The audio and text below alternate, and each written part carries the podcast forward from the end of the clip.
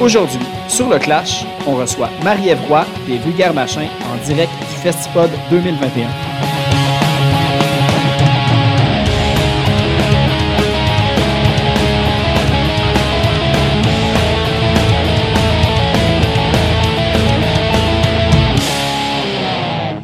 Juste avant d'aller à la rencontre, on va aller écouter la pièce Anesthésie tirée de Aimer le mal des Vulgaires Machins.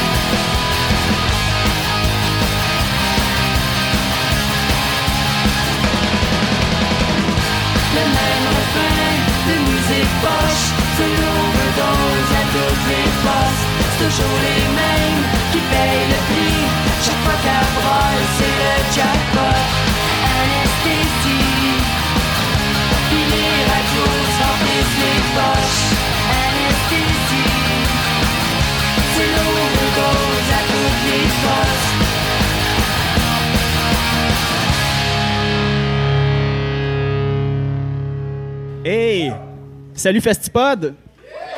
Là? C'est-tu des applaudissements de Festipod ou il y a aussi des punk rockers dans la salle? Hey, ben, merci beaucoup d'être là. C'est super cool. En fait, euh, petit résumé, euh, c'est le Clash Podcast. C'est un podcast qui parle de la scène locale punk rock. Donc, euh, faire découverte de plein d'artistes de la relève. Mais aujourd'hui, vu que c'est un, un événement d'envergure, j'ai voulu y aller avec un invité très spécial. Euh, je vous présente, ben, veuillez accueillir premièrement Marie-Ève.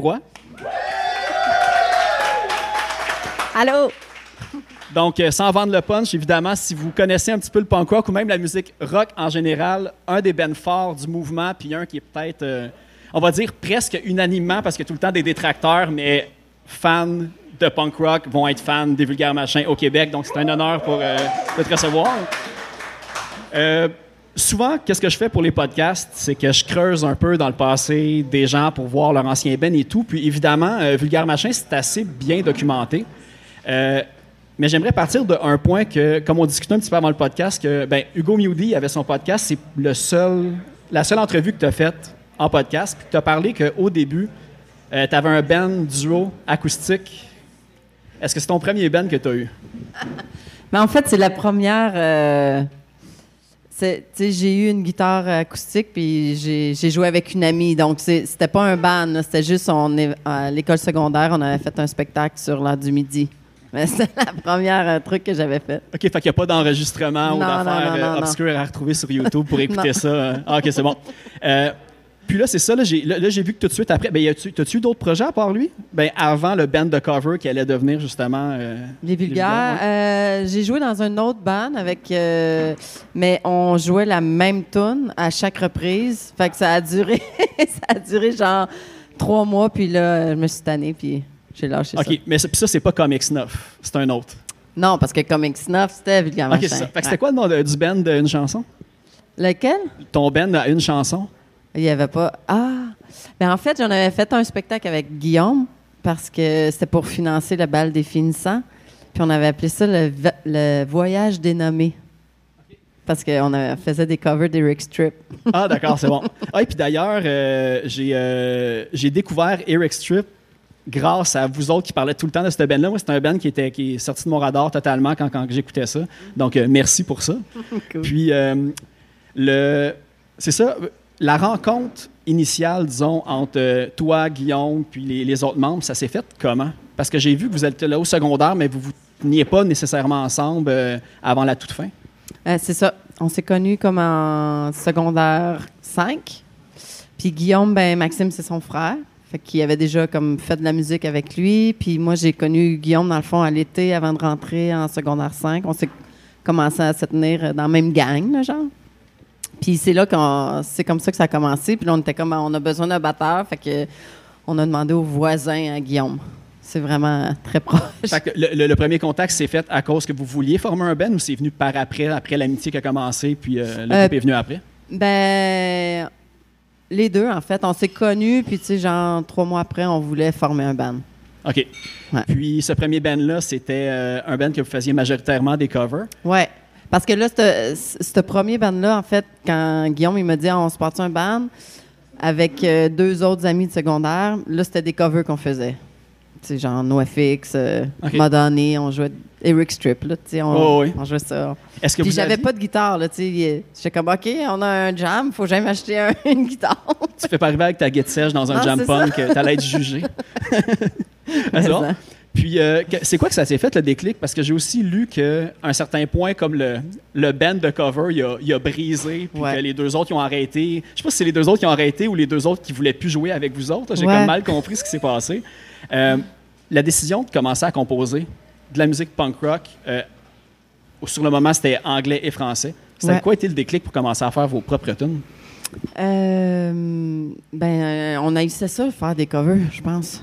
On a toujours haï ça. On, on, ça- on, on dirait qu'on s'est pas posé la question. C'est comme, on se part un band, on écrit des tunes. Puis au début, ouais, il y avait beaucoup, c'était que des chansons en anglais parce que parce qu'on dirait que tout le monde, c'est ça qu'on faisait. Puis on faisait des covers de la musique anglophone. Fait que, C'est ça. Puis ça, c'était le band euh, Comic Snuff. euh, Ouais, c'est le band.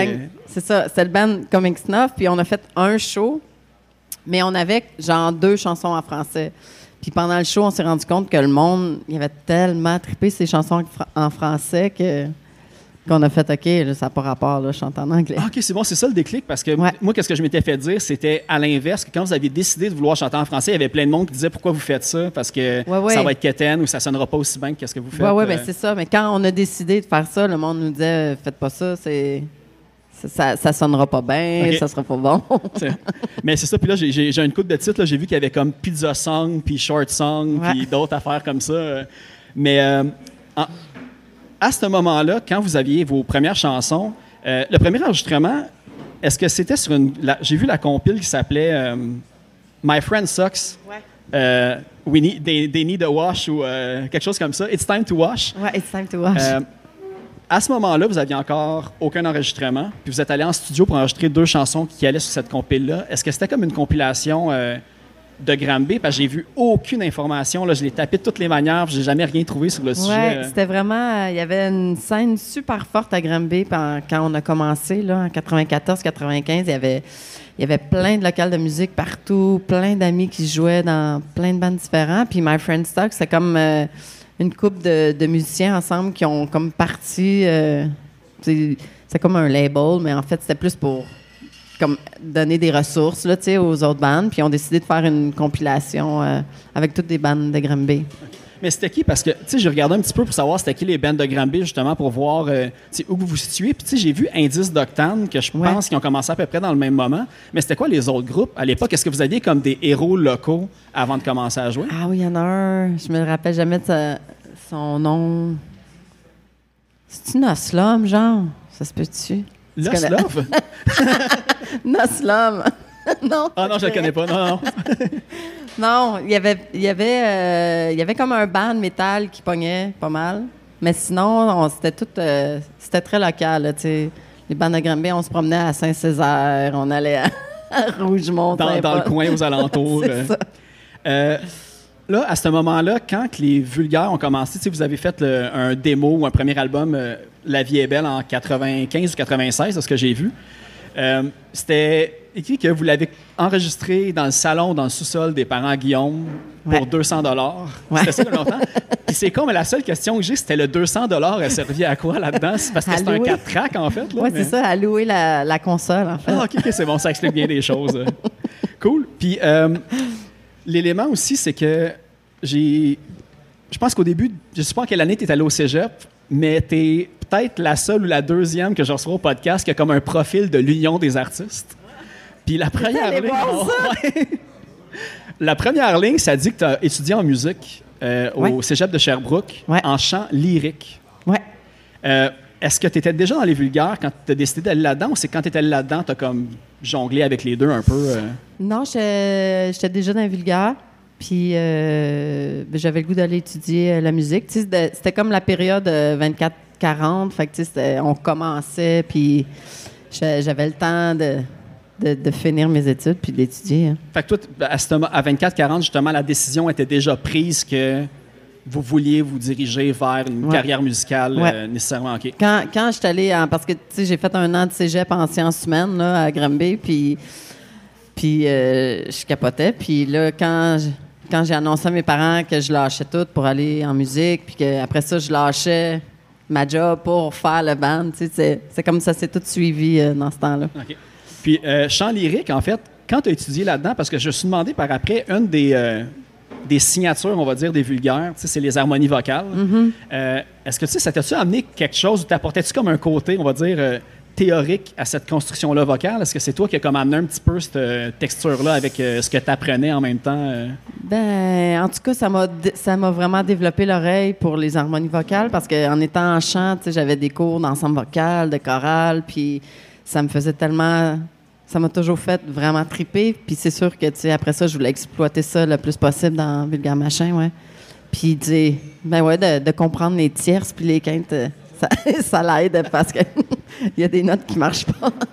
Mais le, le- le- La vie est belle, quand vous l'aviez faite, euh, vous étiez évidemment indépendant. Vous aviez fait ça DIY dans, dans le salon, dans le sous-sol.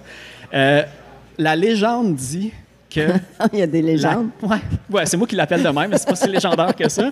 C'est la cassette a resté pris dans le, dans le lecteur cassette de Franz de Grimmskunk. Mm-hmm. Puis ils ont été obligés d'écouter la cassette en boucle pendant un bout. Puis finalement, ils vous ont lâché un coup de fil Ouais. pour. C'est vraiment comme ça que ça s'est Ouais, passé? Parce qu'on avait été porter une cassette à Simon, qui était le, celui qui partait le label, dans le fond, de Indica.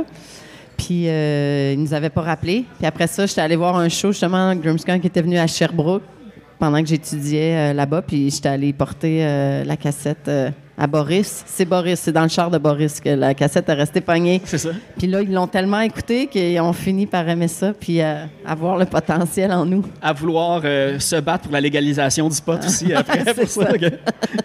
Euh, Est-ce que vous aviez envoyé la cassette puis le démo à d'autres places? Parce que, tu sais, j'ai vu que Indica, je pense, à l'époque, n'existait pas encore. Il allait ouais. le lancer, tu sais. C'est ça. que C'est-tu les seuls à qui vous l'aviez envoyé Ouais. puis ça a juste bien tombé? Ouais, ça a juste bien tombé. Est-ce que vous avez été les premiers signés? Sur Indica? À Euh, part probablement Grimmskunk, là, ouais. j'imagine. Ben, il y avait nous, puis il y avait Race. C'est un Ah band ouais, qui était. De Toronto. euh. Puis il y avait euh, Guérilla. euh, Ouais, je m'en allais dire Guérilla Poubelle, ouais, mais c'est Guérilla. Je pense que c'est juste Guérilla, Ouais, ouais, qui était sur les Guérilla. Noëls dans la rue, là, je m'en souviens, tout ça. ok, ouais. Fait que, ça, ça, c'était pas mal tout en même temps. là. Puis, je me rappelle que pour nous, tu sais, ils rushaient, ça a été long avant qu'ils signent parce qu'on était francophones, puis tu sais, euh, Grimmskunk sont à moitié anglophones, à moitié francophones, puis tous les anglophones, ils catchaient rien à Vulgaire Machin, puis ils voulaient pas, puis tous les francophones, ils se battaient pour qu'on se fasse signer. Vous leur avez prouvé tort, Ouais, finalement. on leur a prouvé tard. Euh, ça représentait quoi signer sur Indica à l'époque? Parce que là, évidemment, le label a pris vraiment de l'ampleur par après. Puis Ouais. les vulgaires machins aussi ont pris de l'ampleur. Mais pour le jeune groupe que vous étiez signé sur un label, c'était-tu comme We Made It ou c'était vraiment juste comme ah, ça va continuer à être comme que c'est? euh? Euh, ben c'était, on était, on était fous comme, euh, comme là, parce que ça, ça nous a permis vraiment de se développer, puis de Franz, il a été vraiment quelqu'un de super important dans le groupe, il nous a montré, euh, tu sais, nous a montré comment s'accorder, genre, puis comment construire, euh, nous aider dans, dans la composition de chansons. Autant il nous a, le fait que Grimmskunk, après nous avoir signé, nous a traîné partout au Québec dans des, des salles complètement pleines, tu sais, ça nous a fait connaître euh, assez rapidement. Puis, ben, quand il vous a appris justement à comme, écrire les chansons, les créer et tout, un point que j'ai remarqué, parce que sur 24-40, il y a à peu près cinq chansons qui venaient de La Vie est belle, qui ont été Ouais. enregistrées pour ça. Euh, puis j'ai vu que toutes les chansons qui ont été coupées, c'était ceux qui duraient comme plus que quatre minutes. fait que c'était-tu parce que c'était des tunes de jam, que ça s'en allait dans toutes les directions, puis qu'il n'y avait pas vraiment de... Non, je pense juste qu'on on avait écrit d'autres, puis on a comme choisi juste les, euh, nos préférés, puis tu sais, on, on écrivait toutes les chansons, c'est juste qu'on était toujours ouvert aux commentaires de, de Franz, puis on, on essayait, ses propositions. Quand- c'est quand que ça s'est fait? Parce qu'évidemment, on associe beaucoup, on va dire, la musique punk rock, puis même, tu sais, les vulgaires machins aujourd'hui, on sait que c'était un punk euh, engagé, dénonciateur, puis tout. Mais tu sais, au début, il y avait beaucoup les chansons comme, euh, tu sais, Cocaïnomane, Pistache. Petit Patapon, Pistache. Euh, J'ai vu aussi qu'il y avait La Sécheuse Cannibale, qui a été comme sur, sur La vie est belle. Euh, j'ai justement eu Guillaume dans une autre entrevue qui expliquait que lui, au début, c'était faire des, Il trouvait ça le fun de créer des tunes, puis ça faisait rire ses amis, puis c'est un petit peu comme ça qu'il a décidé de commencer à écrire des chansons. À quel moment que ça l'a flippé, puis vous êtes devenu dans le engagé? Parce qu'il y a vraiment eu une progression, comme 24-40, euh, tu sais, Regarde le monde, puis là, bang, tout d'un coup, c'était vraiment comme, tu sais, on va dire 80% des chansons, c'était ça. Ben, euh, je pense que c'est quand on a, sais, quand on a compris que les gens ils chantaient nos chansons, puis que tu sais, on avait un- une réception, tu sais, que les gens ils, écoutaient, puis ils comprenaient, tu sais, je sais pas comment dire, mais quand tu fais des covers en anglais, des fois tu comprends pas tant les paroles, puis tu, te- tu comprends pas l'impact que ça peut avoir, mais le fait de chanter en français puis de comprendre qu'on pouvait avoir un impact, ça nous a donné le goût. Puis aussi, tu sais, c'était quand on a parti Ben, on avait 17, 18 ans, puis on était super fan de Albert Jacquard ou moi je me rappelle, je- j'adorais les, les cours de philo, puis tu sais, on était déjà comme du monde qui se posait des questions puis qui avait envie de pousser la réflexion plus loin, puis on avait ça en commun, donc on a on avait le goût de s'engager un peu plus. Il y a aussi, tu sais, vous êtes vraiment passé à, comme, tu sais, avoir les textes engagés à, tu sais, vous aviez fait des associations comme avec euh, Greenpeace, je sais, comme au Merge Table, vous vendiez des livres et tout, euh, justement sur les différents sujets, tu sais, sur l'environnement, le capitalisme, et puis toutes ces, tu sais, Noam Chomsky, puis ces affaires-là. Euh, ça, est-ce que c'est venu en même temps, justement, que vous décidiez de passer à l'engagement, puis vous avez approché des compagnies ou c'est eux autres qui vous ont approché pour vendre, justement, les livres? euh? Ben, c'est nous, parce que on. Ben, tu sais, ça s'est tout fait progressivement. Tu sais, justement, au début, c'était comme innocemment, puis plus on vieillissait, plus on avait conscience du propos qu'on portait. Puis on avait fait un show avec Propagandy euh, Ça fait du sens. mais- à Québec, là, je me rappelle. euh, c'était, euh, voyons, le sommet des Amériques. Puis, tu sais, c'était vraiment, euh, vraiment une soirée exceptionnelle. Puis, eux autres, ils vendaient des livres, puis on était comme, ah, c'est tellement hot de pouvoir pousser la réflexion plus loin, puis d'offrir, tu sais, des livres que nous aussi, on dévorait, tu comme la simplicité volontaire ou quoi mettre dans son assiette. Ou... Mais, tu sais, le fait de partager ça, on trouvait ça cool. Fait que chaque semaine, on allait chez Éco-Société, puis on allait chercher des livres, puis... Ça a vraiment été un point tournant, je pense, euh, Propagandy à ce moment-là, avec le- justement le sommet des Amériques, Ouais. parce que tu sais, ils ont fondé aussi leur compagnie, leur label par après, puis c'était que ça, puis c'était vraiment, euh, on va dire, du, du punk qui, qui marchait sur la ligne de ses convictions un peu. là. Fait que ça, j'imagine, est-ce que c'est un des. Y a-tu d'autres bands qui vous ont influencé dans cette euh, mentalité-là? Euh, ben, il y a toujours des choses qui nous influencent de chaque bande, là. Mais j'imagine, pour, pour ce côté-là, je pense que oui, c'est un des plus, euh, des plus forts. Là. Puis, euh, aussi, on était, quand on était ado, puis qu'on entend... Mais le, le- moi, qu'est-ce que je me suis demandé, tu sais, des fois, comme on va dire en ce moment, tu sais, ça, ça parle de COVID depuis deux ans. Euh, tu sais, je veux dire, il y a- eu les élections et tout. Tu sais, moi, je suis le type de personne que quand un sujet est constamment ramené sur la table, puis qu'on en parle, puis que tout le monde en débat, moi, je sature à un certain point, puis j'étais cœuré d'en parler, tu sais.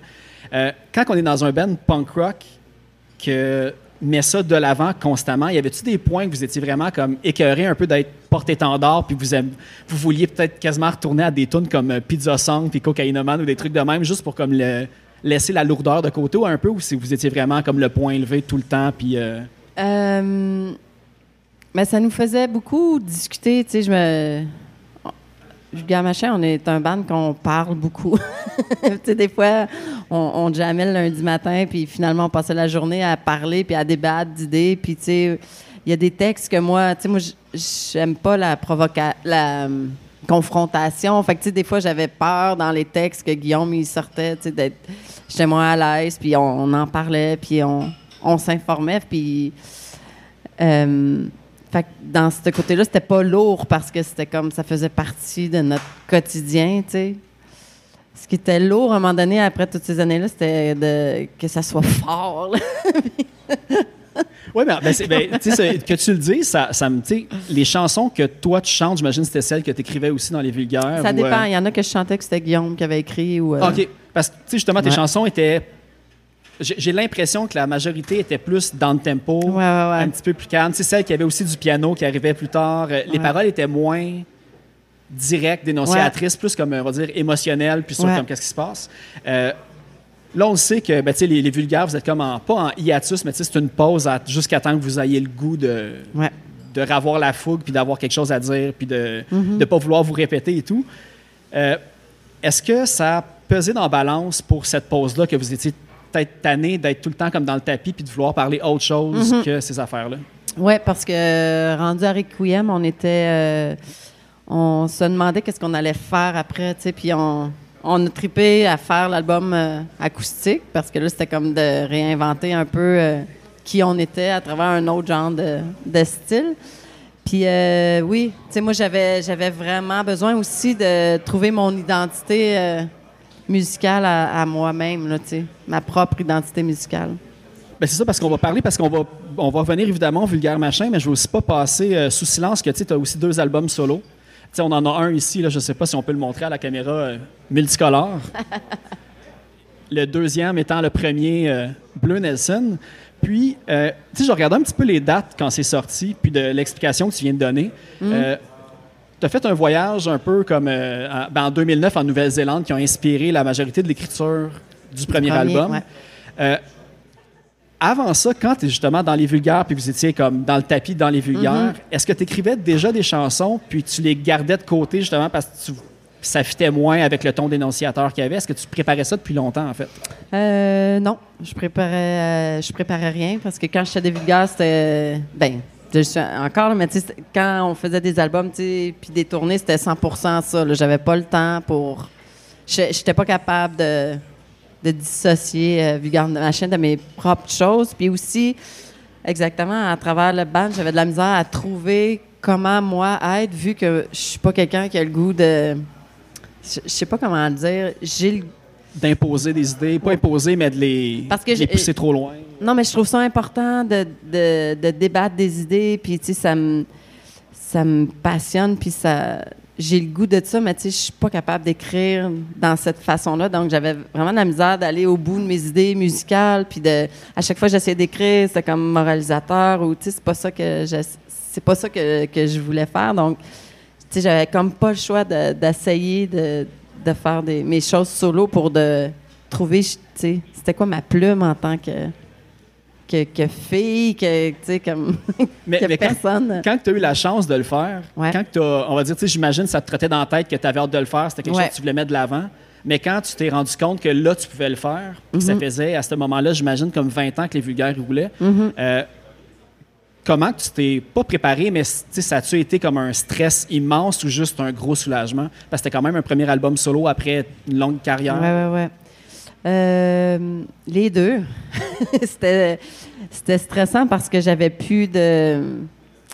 J'avais plus d'appui de personne. Je recommençais comme à zéro, en fait. Même après 20 ans d'expérience. Le fait d'être toute seule, à, devoir choisir toutes euh, les gens avec qui je travaille, mes musiciens, euh, euh, ma, mon style, tout, mon linge que je mets.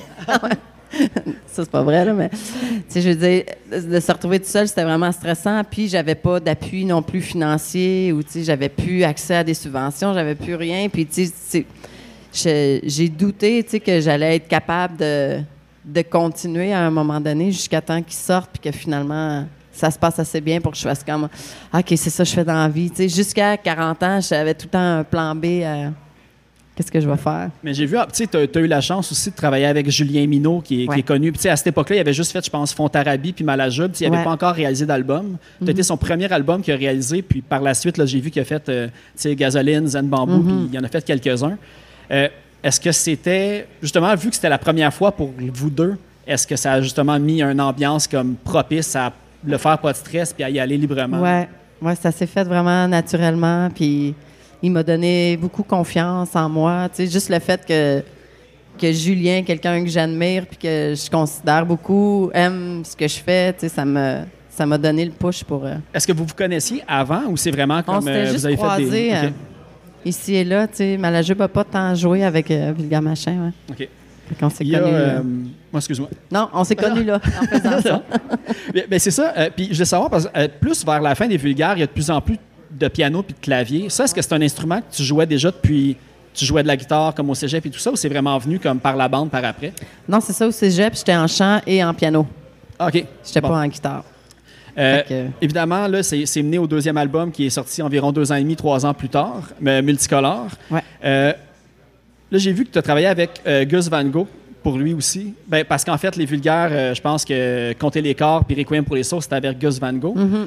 Euh, la première fois que vous l'avez rencontré, est-ce que vous étiez déjà comme fan de son travail qu'il avait fait ben, avec Mimum et Morgan Tyler pour faire le lien punk rock ou c'était vraiment pour le travail qu'il avait fait quand il est devenu réalisateur?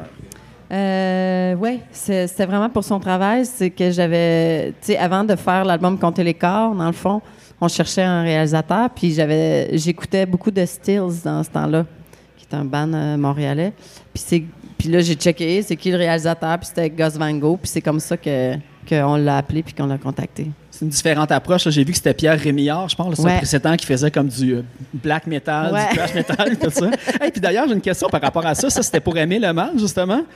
J'ai vu que la personne qui l'a mixé ou masterisé, c'est Dale Penner. Ouais. Puis moi, quand je tape Dale Penner, ça sort Nickelback. Ah oui, il a Ouais. Nickelback. que je me hein? suis demandé c'était quoi la décision. Je me dis, il y a sûrement quelque chose d'autre qui a mené Vulgaire Machin à travailler avec le gars qui a travaillé avec euh, Nickelback, mais c'était quoi le, le lien? Ah oui, je sais pas s'il a fait Nickelback après nous autres ou avant nous autres. Ça, c'est une bonne question, je sais pas. Non, il était super cool, Dale. Puis c'était comme la, la première expérience avec un réalisateur. Puis, tu sais, on avait juste euh, le- les moyens de le payer pour qu'il réalise trois chansons sur Aimer le mal. Puis c'est un gars de Vancouver. Toronto. Lui- maintenant, je pense qu'il habite Vancouver, mais c'est un gars de Calgary, c'est pour ça qu'il a fait Nickelback, on sait pas. ça se peut. Mais c'était c'était indiquant, en fait, qu'il connaissait euh, Dale Penner, puis il nous avait dit, ah, peut-être que ça pourrait être cool avec lui, puis effectivement, c'était très cool. Tu sais, les, les- parmi le monde que- avec qui vous, êtes- euh, vous avez travaillé, en fait, multicolore, un truc qui m'a surpris, c'est ça, tu sais, vous êtes retourné avec Gus Van Gogh, puis euh, Werner F. qui a aussi fait, je pense, l'album euh, Comptez les corps, puis euh, puis aussi l'album solo premier Ouais. à- à Guillaume, je pense. Ouais. Euh, mais là, j'ai vu pour multicolore, moi, je ne connaissais pas, puis il y, y a Like Minds avec qui tu as Oui. travaillé, puis quand tu tapes ça, tu vois qu'il y a Snoop Dogg, Kanye West, Avril Lavigne, puis tu sais, c'est comme, c'est vraiment big. C'est-tu des Montréalais? Comment tu as réussi à les connaître? C'est euh, deux gars qui travaillaient dans le même studio que Goss euh, à New York. Ils louaient en fait l'autre espace. Puis euh, quand Goss en avait besoin, ils les engageaient. Puis moi, je les ai rencontrés. Puis deux gars super chill qui font des beats, puis des sons, puis des. Fait que tu étais c'est à bonne place au bon programmeurs. moment Ouais. euh, avant que ça Non, mais il avait explose, demandé, puis il était. Il était euh, entre deux tonnes de Snoop, euh, un petit peu de il Maria était Broire. hein. libre. Euh, À Ouais, il habite Los Angeles, genre. ça. Ça. Je pense qu'il peut se le permettre sur le bord de la plage maintenant. Il y a le. Tu sais, on a parlé de Gus Van Gogh, vous avez enregistré à New York. Est-ce que. Le, parce que j'ai vu aussi que le trip à New York a été vraiment. Vous a beaucoup comme inspiré à cause du lieu que vous euh, enregistriez puis comme le- le- l'environnement aux alentours. C'était pas un peu l'ambiance parce que vous parlez comme des dive bars, des lancements de, euh, voyons, de, de- les galeries de peinture, tout ça qui vous a inspiré que l'art respirait de partout là-bas. C'était quoi ouais, le mood pour enregistrer cet album-là? Ben, tu sais, juste le fait que... les cordes, en fait. Ouais, juste le fait que... On a tellement été chanceux de vivre ça, là. Tu sais, on a, on a tapé l'album pendant deux mois et demi, trois mois qu'on a été à New York à juste faire ça, c'est comme... euh, comme un rêve de, de pouvoir te concentrer vraiment, puis de travailler à tous les jours un peu. Puis il y a- eu des moments qu'on ne travaillait pas justement pendant deux semaines parce qu'il y avait d'autres projets qu'il fallait qu'ils finissent, mettons, mais on en profitait justement pour aller. euh, on est allé voir le, le CBGB, c'était pas encore fermé. On, on, s'imprégnait d'histoire puis puis d'art. Puis, à ce moment- est-ce que vous avez rencontré des personnes iconiques à ce moment-là, dans ce lieu-là, pendant que vous étiez? Est-ce que vous avez fait des grandes rencontres justement artistiques qui ont influencé Compter les corps à un certain point ou indirectement? ou- Euh, non.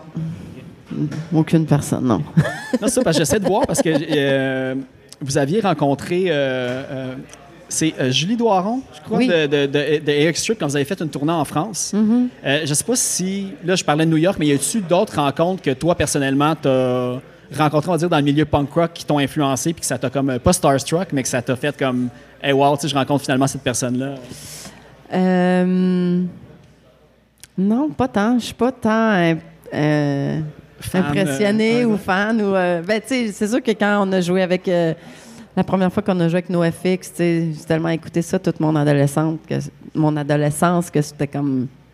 Je checkais tout ce qu'ils faisaient, tous les petits moves, mais. euh, Est-ce que vous avez eu la, euh, la chance de faire des tournées? euh, ben, tu sais, vous avez fait des tournées en France, Mhm. mais à d'autres endroits, juste dans la francophonie, ou vous n'aviez fait aux États-Unis ou pas non, du tout? on n'a pas fait de, de shows aux États-Unis.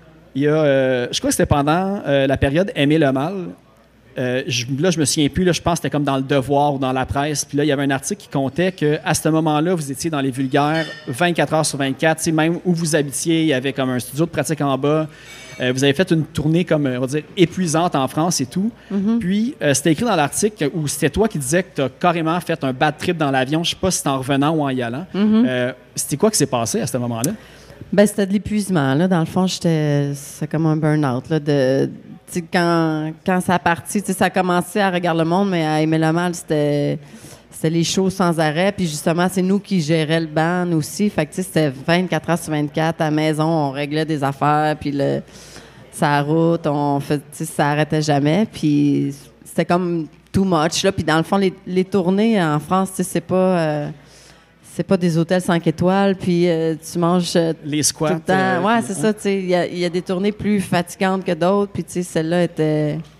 c'est à tous les jours que tu joues, puis il y a énormément de routes. Donc, je me rappelle dans, dans l'avion en revenant, j'avais comme fait une crise de panique. Là, de, De comme c'est, je peux plus continuer comme ça. je peux ouais. plus. Là, il faut que je prenne un break. Puis, en fait, on, on arrivait, puis le lendemain, on jouait à Saskatoon, puis j'ai pas été capable de faire le show. là. Le lendemain de, de Paris, vous étiez à Ouais, le Saskatoon, lendemain hein? d'un mois de tournée, on était à Saskatoon dans un hôtel. Puis j'étais dans la chambre, dans la chambre d'hôtel à, à Comme une checker. crise de panique un peu, puis ouais, de remise un en épuisement, question. là, Ok. ouais. Eh. Même pas une remise en question, tu sais, c'était juste comme, OK, il faut que faut qu'il se passe de quoi parce que là, je- Parce que j'ai plus euh, l'énergie. parce qu'après ça, vous avez pris quand même une couple d'années, je pense, avant de sortir, euh, tu sais, compter l'écart, vous Mm-hmm. vous êtes dit, ben là, tu sais, on va prendre le temps qu'il faut. Mais à ce moment-là, quand tu as eu comme cette, euh, cette, cette burn-out-là, est-ce que ça aurait pu être à ce moment-là qu'un break soit pris, puis que, tu sais, comme, tu sais, dans, dans un monde parallèle, là, ça a-tu comme failli, on va dire, casser là pour toi, parce que... Ben ouais. Tu sais, j'ai juste comme tiré à la plug, puis le monde qui m'aidait me disait arrête de te demander quand est-ce que tu reviens. Tu sais, c'est comme si tu avais un gun, ça tempe, là. Tu sais, de, OK, il faut que j'aille mieux, il faut que j'aille mieux. Là, tu sais, c'est comme. Fait qu'on a tiré la plug, genre 5-6 mois, qu'on faisait plus rien, mais Guillaume a continué à écrire, puis. Le Puis finalement, après six mois, j'étais comme, OK, c'est ça que je veux faire. Là. Je, je sais pas si c'est à peu près en même temps, mais tu sais, je t'en ai un petit peu parlé euh, avant de commencer à enregistrer parce que j'ai justement fait une entrevue il y a quelques semaines ou quelques mois avec Guillaume. Puis, vu que le sujet c'était plus sur la création et la composition, j'ai pas osé aller plus loin avec le fait qu'il m'a donné. Euh, quand vous avez décidé de y aller full pin dans le band? Souris, là, c'est Ouais, je sais. puis là, je sais, vu que c'est dit puis déjà enregistré, même si je te repose la question, ça sera pas de ta faute si, euh, si tu veux pas aller plus loin. OK. Il nous a révélé que quand vous avez pris la décision de vivre du band ou de ne faire que de l'art, il y a eu une période tampon que euh, de, on va dire, de, de- de travail illicite qui s'est passé euh, pour Mais là, pouvoir tu me faire arrêter. Non, mais plus maintenant, je pense, je pense pas qu'ils vont y aller avec euh, la clause grand-père, là, mais Ouais, ouais, c'est ouais, ça. Il me content en fait que vous avez trimé du weed pendant des mois pour pouvoir arriver à continuer à vivre de ça. Mais. Moi, j'essaie de faire le lien. Qu'est-ce que ça vous a permis de y aller pour vrai? S'il n'y aurait pas eu ça, vous n'auriez pas été capable comme de payer le loyer ou des affaires de même. euh? Mais tu sais, je pense qu'on aurait trouvé une autre solution. Mais tu sais, le fait que de pas. euh, parce qu'à un moment donné, là, tu fais OK, j'y vais à Lynn ou. Tu sais, si tu continues d'avoir une, une job euh, à 40 heures semaine ou d'être à l'école, tu sais, t'as comme pas le temps d'être créatif ou de d'y aller à fond. Là. Fait qu'on a comme tout lâché. Puis là, on avait un ami qui habitait dans le même loft, qui avait transformé sa chambre. Qui avait des bons contacts. Ouais, euh. qui avait des bons contacts. Euh, tu Ça tu- baissait le loyer, en fait. Ouais, j'imagine. là. Ouais. Ouais. Un petit rabais Ouais. d'aide. Mais ça n'a pas duré longtemps parce qu'on n'était pas. euh, C'est ça. Puis qu'est-ce qui m'a surpris le plus, c'est quand il a révélé que euh, Indica ne savait pas que vous aviez fait ça. Puis pour moi, dans ma tête, si vous l'aviez Ouais, dit à Indica, ouais. c'était pas bien grave que vous parliez de weed avec eux autres. là, mais bon, ça, c'est une autre histoire.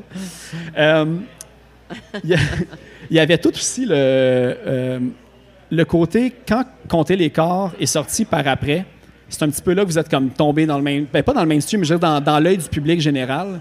Euh, est-ce que ça a été euh, difficile ou un choc, on va dire, pour vos, pour vos convictions, faute de mots, comme justement, comme là, comment on fait pour pallier avec la popularité, puis le fait que on veut encore, tu sais, comme euh, j'imagine, les commanditaires sur les gros stages, toutes ces affaires-là. Est-ce que vous êtes arrivé à un point que vous avez accepté le compromis parce qu'à un moment donné aussi, euh, tu sais, il y a des zones grises, là? bah ouais, il y a énormément de zones grises. Puis, tu sais, notre but, ça a toujours été de ne pas chanter non plus dans notre sous-sol ou dans, ou dans des caves. Tu sais, on a toujours, euh, même à, à Aimer le mal, tu sais, il y a des. Il y a des vidéoclips qui ont sorti, puis on avait des fans qui nous disaient Mais là, vous jouez à télé, euh, c'est con. Puis à un moment donné, on, on croyait pas en ça non plus, d'être comme radical, puis de de pas arriver à faire des compromis dans la vie. Plus tu vieillis, plus tu te rends compte qu'il y en a des zones grises, puis que tant que le message, tant que tant qu'on est sincère avec notre message, avec notre art, euh, on est bien là-dedans. Euh, ben, tu sais, euh, il y a deux ans environ, quand tu as été invité pour euh, reciter encore là, le- ton passage à Sport 30 de Hugo Miodi, Ouais. euh, tu sais, vous avez recommencé à faire des shows après le Rockfest, faire des festivals et tout. Euh, Puis vous a, t'as dit que vous avez commencé à jammer un petit peu pour vous remettre dedans et tout. Euh, Puis là, il y a eu la COVID. Ouais, mais c'est ça. mais en même temps, je me dis, euh, avec justement le côté comme plus nuancé aussi, on va dire, de, de, de, de l'expérience, de, de l'âge puis des valeurs qui, qui varient. Euh, de quoi, tu sais, les vulgaires, vous voulez prendre votre temps pour faire un album, on va dire, comme qui, qui mérite d'être écouté ou tout. Est-ce que vos carrières solo, puis le fait que vous voulez être justement plus euh, zone grise, fait que les thèmes vont changer? Est-ce que c'est des albums qui vont être peut-être euh, des chansons qui pourraient être écrites moins engagées, justement? Ben, ils sont sûrement pas la- engagés de la même façon que quand, euh, que quand on avait 18 ans. Moins Puis- direct. euh, Ouais. Ce qui a changé, c'est que maintenant, on a des enfants, puis, tu sais, moi, c'est à travers eux maintenant que je vois, mais, mais où est-ce qu'on s'en va? Puis, tu sais, c'est comme à travers leurs yeux que, je, que, que tout cet engagement-là prend son sens, puis que ça. c'est- ça qui change un, un- un peu, dans le fond. Puis, tu sais, L'émotionnel est lié beaucoup maintenant. Puis, puis là, là, vu que ben, de la manière que tu en as parlé, c'est qu'il y a quand même quelque chose qui s'écrit en ce moment. tu sais, Parce que vous disiez vous alliez sortir quand vous êtes prêt, mais officiellement, il y a quand même un peu de travail qui se fait pour l'instant. euh. On explore, ouais. OK, c'est bon. Non, c'est juste pour comme, mettre un peu de, de bûche dans le feu. Là, pour, Non, euh, mais on sait pas si ça. On sortira pas quelque chose qu'on n'est pas fier un jour. Fait qu'on on se met pas de pression. On n'a pas de. On sait pas quand est-ce qu'on va revenir, mais on a envie de. On a envie de ça un moment donné. Bon, je savais qu'elle allait avoir des fans de ça. Euh, ça, oui, c'est- beau, là, faire de la musique smooth, là, à là, c'est ça, ça fait le chemin inverse. Là. Tu commences à Ouais. t'ennuyer de la Ben distorsion puis de craquer à 10, Mais euh, ça. à 11. euh, ouais. Euh, J'écoutais tantôt euh, l'album acoustique, le- la, la dernière sortie, en fait, que vous avez faite. Puis, euh, dans la c'est euh, Et même si, la chanson que vous énumérez un petit peu comme tu sais, les, les faits de votre carrière et tout. Puis, euh, sais, pour le monde qui écoute le podcast, normalement, tu sais, ils savent que je vais lire tous les articles, je vais aller regarder toutes les vidéos, sais, je vais regarder toutes les entrevues. Je suis vraiment comme obsessif, compulsif pour être sûr du moins possible poser les mêmes questions. Puis il y a une phrase dans Et même si qui dit euh, que vous avez aussi menti aux médias. Ouais. À quoi vous faisiez référence? Parce que je me dis, est-ce que moi, quand j'ai lu les affaires, j'ai comme cru quelque chose qui était pas vrai, puis vous autres, c'est un running gag où il y, a- il y a quelque chose vraiment de précis qui est relié à cette phrase-là? Non, il n'y a rien de précis. euh, Peut-être que des fois, on n'a comme pas répondu à des questions, je sais pas, mais il n'y a rien de précis, non. Ah, ok, c'est bon, il n'y avait pas de Je mensonge. pense que ça rimait avec l'autre phrase d'avant, mais c'était pas. Ah, ça se peut, c'est bon. Je suis pas sûre que c'était. Là, je regarde, là, je sais pas si y a-tu. euh, Est-ce que Seb Pilon est dans la place? OK, il m'a envoyé sa question par texto, mais je me dis ça aurait été le fun d'y demander euh, qui la pose. Euh, c'est ma première question du public. OK. Lui, sa question, c'était euh, dans le vidéoclip euh, Dieu se pique. Celui qui a du patinage artistique, puis Ouais. c'est comme qu'une chorégraphie de patinage artistique. Il voulait savoir euh, est-ce que ça a été une liberté du patineur de closer le clip en faisant un backflip ou c'était comme vous autres qui avez exigé qu'il fasse un backflip Non, enfin? c'est lui. clou? OK. C'est lui. Il était vraiment hot. Là. Il l'a fait, je sais pas combien de fois, le backflip. C'était un, c'était un, un gars qui faisait la compétition. Là. Mais c'est ça, c'est c'est qui? J'essaie de voir c'était qui le, le gars. Ça, je m'en rappelle pas. C'était pas Elvis Stoico, en tout cas, je l'ai pas reconnu. hein. Non, je m'en rappelle C'est pas. mon seul référent nom. de patinage artistique. Euh, Ça doit être écrit à quelque part. Non, peut-être Ouais, pas. hein. j'ai, j'ai- non, ben après 10 minutes, j'ai arrêté de chercher, Ouais. là, mais ouais. Sûrement dans les crédits des C'est lui qui a tout, euh, il a tout fait la chorégraphie. Il a- il l'a tout inventé. Vu qu'on est dé- déjà dans les clips, ça m'a, ça m'a amené à, à- à d'autres trucs. Euh, c'était anéantir le dogme. Vo- votre clip, on va dire, qui a fait le, le- le plus jasé, vu qu'il avait comme été censuré à Musique Plus, on va dire, euh, paradoxalement, du fait que ça dénonçait des affaires que autres faisaient eux-mêmes, là, Mhm. avec euh, l'hypersexualisation et tout. Euh, vous avez travaillé avec François Havard. Tu sais, lui, il est connu pour avoir comme, tu sais, script édité beaucoup d'humoristes, tu sais, dans les années 90, début 2000, Les Bougons, il a travaillé avec Falardeau aussi. J'ai pas vu qu'il a réalisé d'autres vidéoclips à part celui-là. Mhm. Euh, c'est quoi l'approche que vous avez avec lui pour qu'il s'accroche aux médias du vidéoclip, ce qu'il n'avait pas fait auparavant de ce que j'ai vu? euh? Ben, c'est que lui, il connaissait en fait. euh, il connaissait. Tu sais, il a, il a agi plus comme euh, consultant, puis de trouver de quoi allait parler le, le vidéoclip. Puis il s'est allié avec Daniel Fortin, qui lui avait fait beaucoup de. Qui avait déjà fait des, des vidéos. Mais tu sais, c'était pas un gars qui faisait tant de vidéoclips que ça, mais tu sais, c'est un gars très artistique qui fait plein de projets. euh, Ouais, puis qui est collé à ses valeurs aussi, puis qui est vraiment. euh, Ouais, ouais, il a pas la langue dans sa poche non plus. là. Ouais, fait que, euh, il, avait, euh, il avait fait ça dans le fond en équipe, euh, les deux. Puis, tu sais, le kick, c'était de, de rencontrer François Havard, puis de pouvoir avoir son input, son avis sur ça. Puis, il avait poussé ça très, très, très, très loin. Il y a des... Nous-mêmes, on a censuré le clip qui après a été Oui, censuré. mais c'est ça, c'est ça que j'avais vu. Puis euh, un, un élément que je trouvais euh, drôle dans cette saga-là, on va dire, c'est que vous avez comme tout été interviewé sur le sujet à le défendre puis à débattre. Mais j'ai jamais vu, je pense que c'est Noémie Yel qui avait fait. Ouais, ouais, ouais. Elle, elle n'a jamais été vraiment comme vocale par rapport à ça. Est-ce que vous savez si elle, de son côté, ça a comme été, euh, tu sais, comment qu'elle l'a vécu? Ou, euh, parce que quand même, elle qu'on voyait dans le vidéo. Ouais, ouais, ouais, ouais. Euh, ben ça, ça s'est bien vécu, tu sais. Je me rappelle que Noémie a, a- a joué dans... C'est quoi l'émission, donc, elle jouait? Ramdam. C'est quand même un autre euh, casting quand tu Ouais. vois le clip. Puis, euh, Puis elle était contente, tu sais, parce que le vidéoclip arrivait, puis tu sais, elle avait le goût de casser justement cette image-là. De... succès. Puis en même temps, c'était la- comme le personnage idéal pour représenter ça, tu sais. je- Mais non, ça, ça, il n'y a pas eu de préjudice ou ça, ça a bien été. Elle était juste pas euh, vocale par rapport à ça, mais. Euh, L'autre question que j'ai par rapport à, un vidéoclip, ça, ça m'a pas payé hier. Puis là, je suis peut-être dans le champ On était chanceux hein, d'en faire plein de Vous, vidéoclips. ben oui, vous en avez vraiment beaucoup pour Ouais. vrai. Je pense que c'est- ben, vous êtes sûr probablement que Ben Punk Rock. euh, Ouais, mais même je pense que vous en avez plus que, que Grimmskunk. là, ou, euh, Oh non, c'est sûr qu'ils en ont plus que nous autres. on fera le calcul. hein. Ok. On va lancer l'appel. euh, ouais, c'est ça. L'autre affaire, c'est que j'ai vu que dans Petit Patapon, puis Euh, J'ai écrit ici, je pense que c'est dommage collatéral. Dans les deux clips, ça se passe comme dans une maison de quoi. Puis, tu sais, je reconnaissais comme le vieux panneau de bois Ah, du sous-sol des années pense que c'est le 70. tu sais. même? Est-ce que c'était le même endroit? OK. J'étais comme. J'ai trouvé comme un Easter egg dans un, euh, dans un vidéoclip. là.